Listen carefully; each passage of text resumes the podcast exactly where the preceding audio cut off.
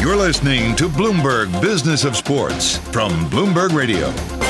Hi, everyone. I'm Jason Kelly. And I'm Mike Lynch. And I'm Michael Barr, and this is the Bloomberg Business of Sports podcast, where we explore the big money issues in the world of sports. Well, happy Monday, everyone. And we're coming to you the day after the NBA All Star game. It happened down in the ATL. We didn't know whether it was going to go off at all for a number of months. It's supposed to be in Indianapolis. They basically said to Indy, you know what, you can have it in 24. We don't know whether we're going to do it. Atlanta steps forward. They're able to put something together. I mean, I don't want to say it was a mess, Lynchy, but I mean, it, it was definitely not your typical uh, All Star weekend. You know, we've all seen those over the course of the year. It's a big party. It's great for the city. Uh, sort of like we talked about with the Super Bowl a few weeks ago. You know, part of it, so much of it, is what's happening beyond the game itself, and yet they needed to pull it off. It, it sounds like Lynch think about the fans that are out there. Um, the fans want to see these stars. They want to see them in a freelance format, which they got 320 points between the two teams. I completely understand the reluctance of the players to go because they had a very short off season because it ended obviously uh, down in Orlando with COVID 19. Uh, LeBron James said that he was there physically but not mentally, and it pretty much showed when he scored four points. And of course, uh, what would be a, a, major sporting event without a COVID issue? Uh, Joel yeah. Embiid And Ben Simmons uh, visited their barber and they did some contact tracing, and they fortunately both tested negative, but they uh, could not participate because they got haircuts. Yeah, amazing. Uh, let's listen to some of what Adam Silver had to say because, as you said, you know, COVID is always looming there.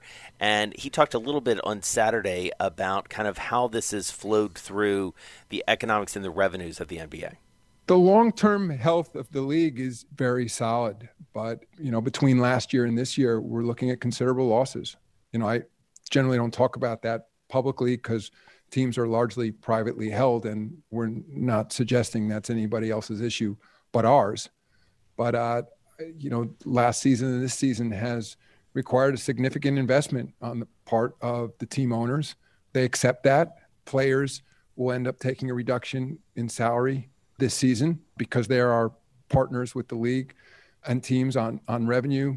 League executives, team executives have all taken haircuts on their salary, but I think when we all step back, we feel very fortunate to be working under these circumstances. And my sense is the players feel the same way.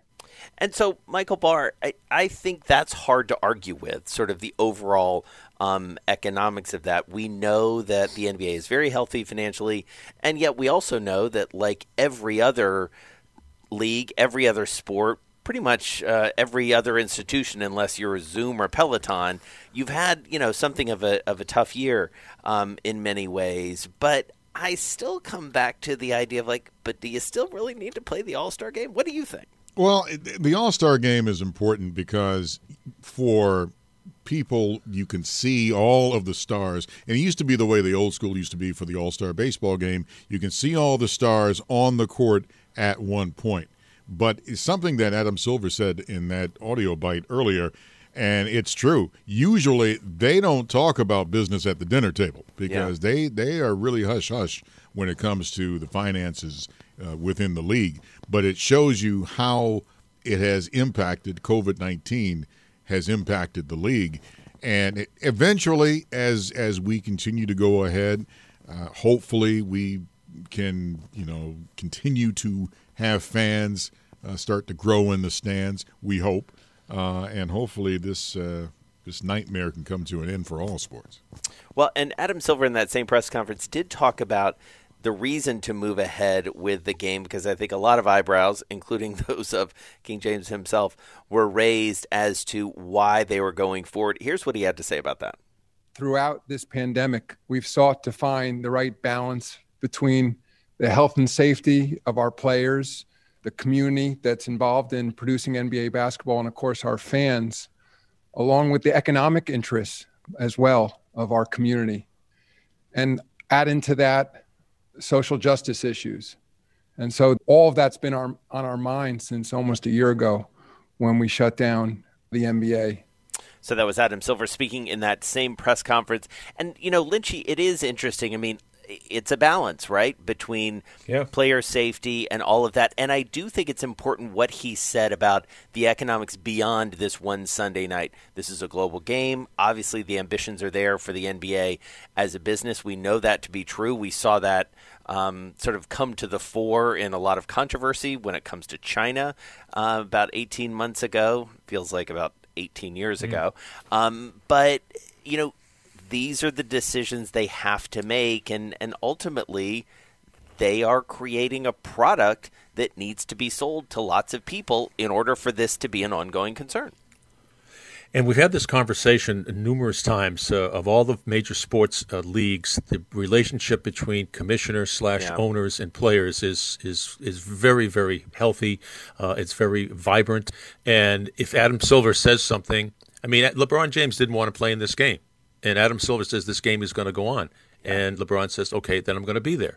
Now, you know, I'm not sure that would happen with another league and another commissioner, and it right. sort of shows the respect that they have for Adam Silver. And two big winners too. Um, the Thurgood Marshall College Fund received a million dollars, and the United Negro College Fund received uh, five hundred thousand dollars. So, uh, you know, hats off to the NBA, and, and good for them. Yeah, and it's interesting too. You know, Atlanta, as anybody who ever listens to this show knows, is my hometown. Good to see you know Atlanta stepping up there. Uh, it is home to some of the most notable uh, HBCUs who also uh, received a pretty sizable donation of three million dollars from the NBA around this.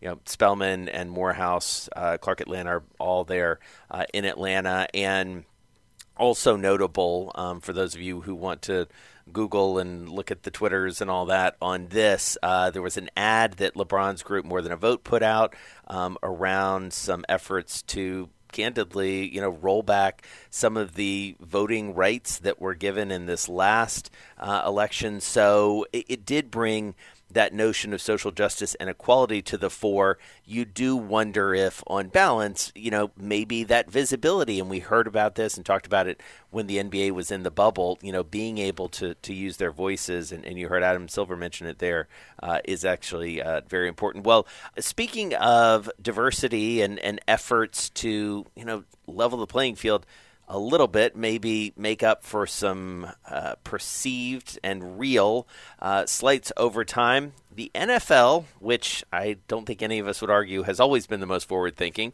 uh, did make some news this week. An announcement, Michael Barr, that Maia Chaka is going to be the first black woman ever named to the NFL's officiating staff. She's been added to the NFL roster of game officials for the upcoming season. It's a big deal. Oh, yeah. First black woman ever named to the NFL officiating staff.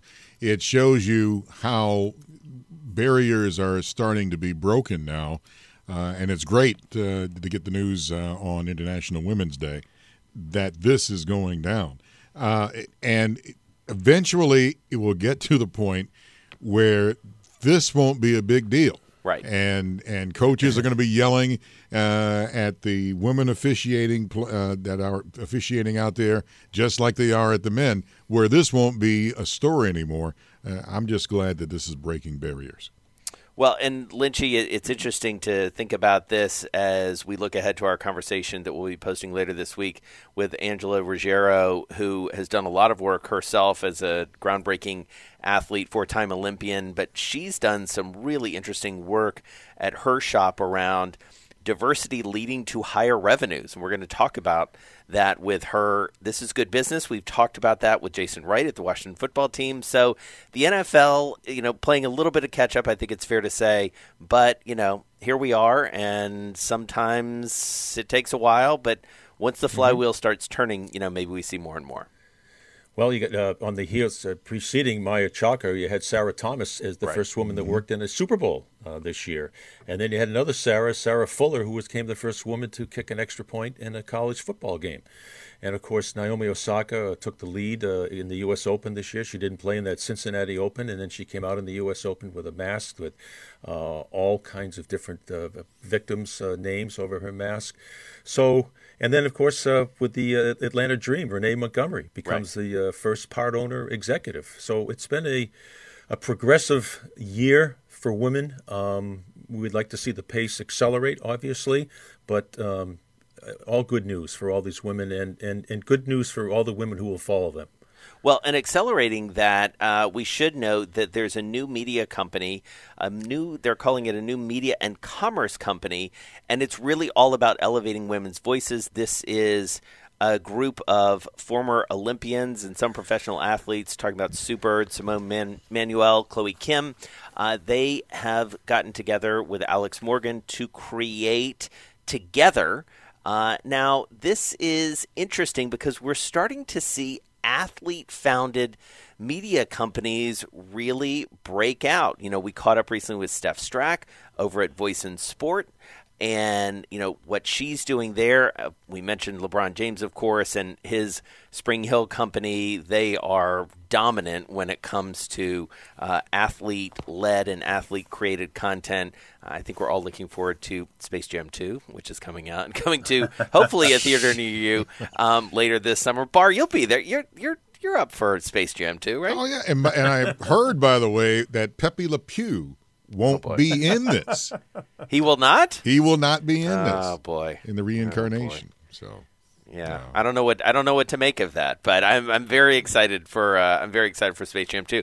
But you know, it, it is something, and, and what's interesting is one of the things that I uh, that I saw as I was researching this was Billie Jean King, of course, incredibly well known. She's got an autobiography coming out later this year. She noted some research that said only four percent of media. Uh, sports media is devoted to women's sports, and, and so obviously these women are trying to change that.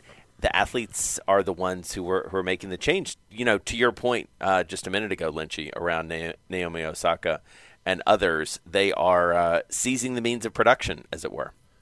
Yeah, and uh, one of the things they're trying to change, and, and this is through no fault of, of anybody at all, but a lot of attention is focused, uh, particularly on Olympic athletes, for two weeks during a summer Yeah. games or two weeks during a winter games, and then see you later for three and a half years. There's, there's no mention of any of these athletes at all. So they're trying to keep these athletes on the forefront and, and on the tip of people's tongues and in their consciousness, and, and I, I applaud them. It's uh, it's one of many, many movements that, that, that are happening, um, but they're happening, and that's the important thing. Yeah, it's interesting too to to think about it. I'm glad you brought up that point around the Olympics because it doesn't really have to be that way, and especially when you start to think about the way the U.S. women's national team soccer team really broke through, you know, broke well past just the Olympics or the World Cup, and and became much more uh, a part of you know, kind of the, the zeitgeist, as it were, and certainly the sporting landscape, but also the cultural landscape. You mentioned earlier Renee Montgomery, the former Atlanta Dream player, now a co owner and executive at the Atlanta Dream. Those are the moves that it's going to take to really elevate. And, you know, even talking to, you know, Ben Sherwood a couple weeks ago about his new company, Mojo, He's the former president of ABC News and had a big position at Disney as well. You know, part of it really is cultivating girls' sports, you know, kids' sports uh, along the way and making sure that we continue to pay attention through high school, college, you know, and into the professional leagues. You think about what Alexis Ohanian is doing with Angel City out in Los Angeles, the women's uh, professional soccer team. So um, it's going to be a pivotal year. You know, we talk about this being such a big year in so many ways, the the aftermath of the pandemic.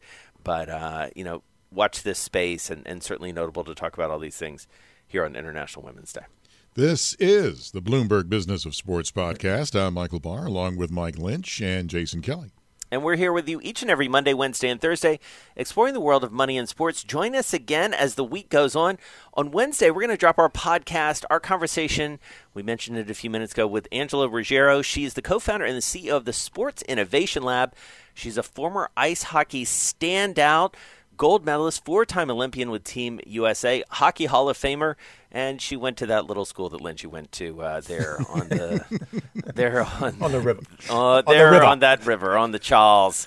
And catch the weekend edition of the show. Another favorite of ours. So excited to catch up with Cynthia Marshall. She's the CEO of the Dallas Mavericks, longtime executive at AT&T. I will tell you, I've gotten to know her a little bit. She is incredible. She's got a lot of takes on the NBA and the business world beyond.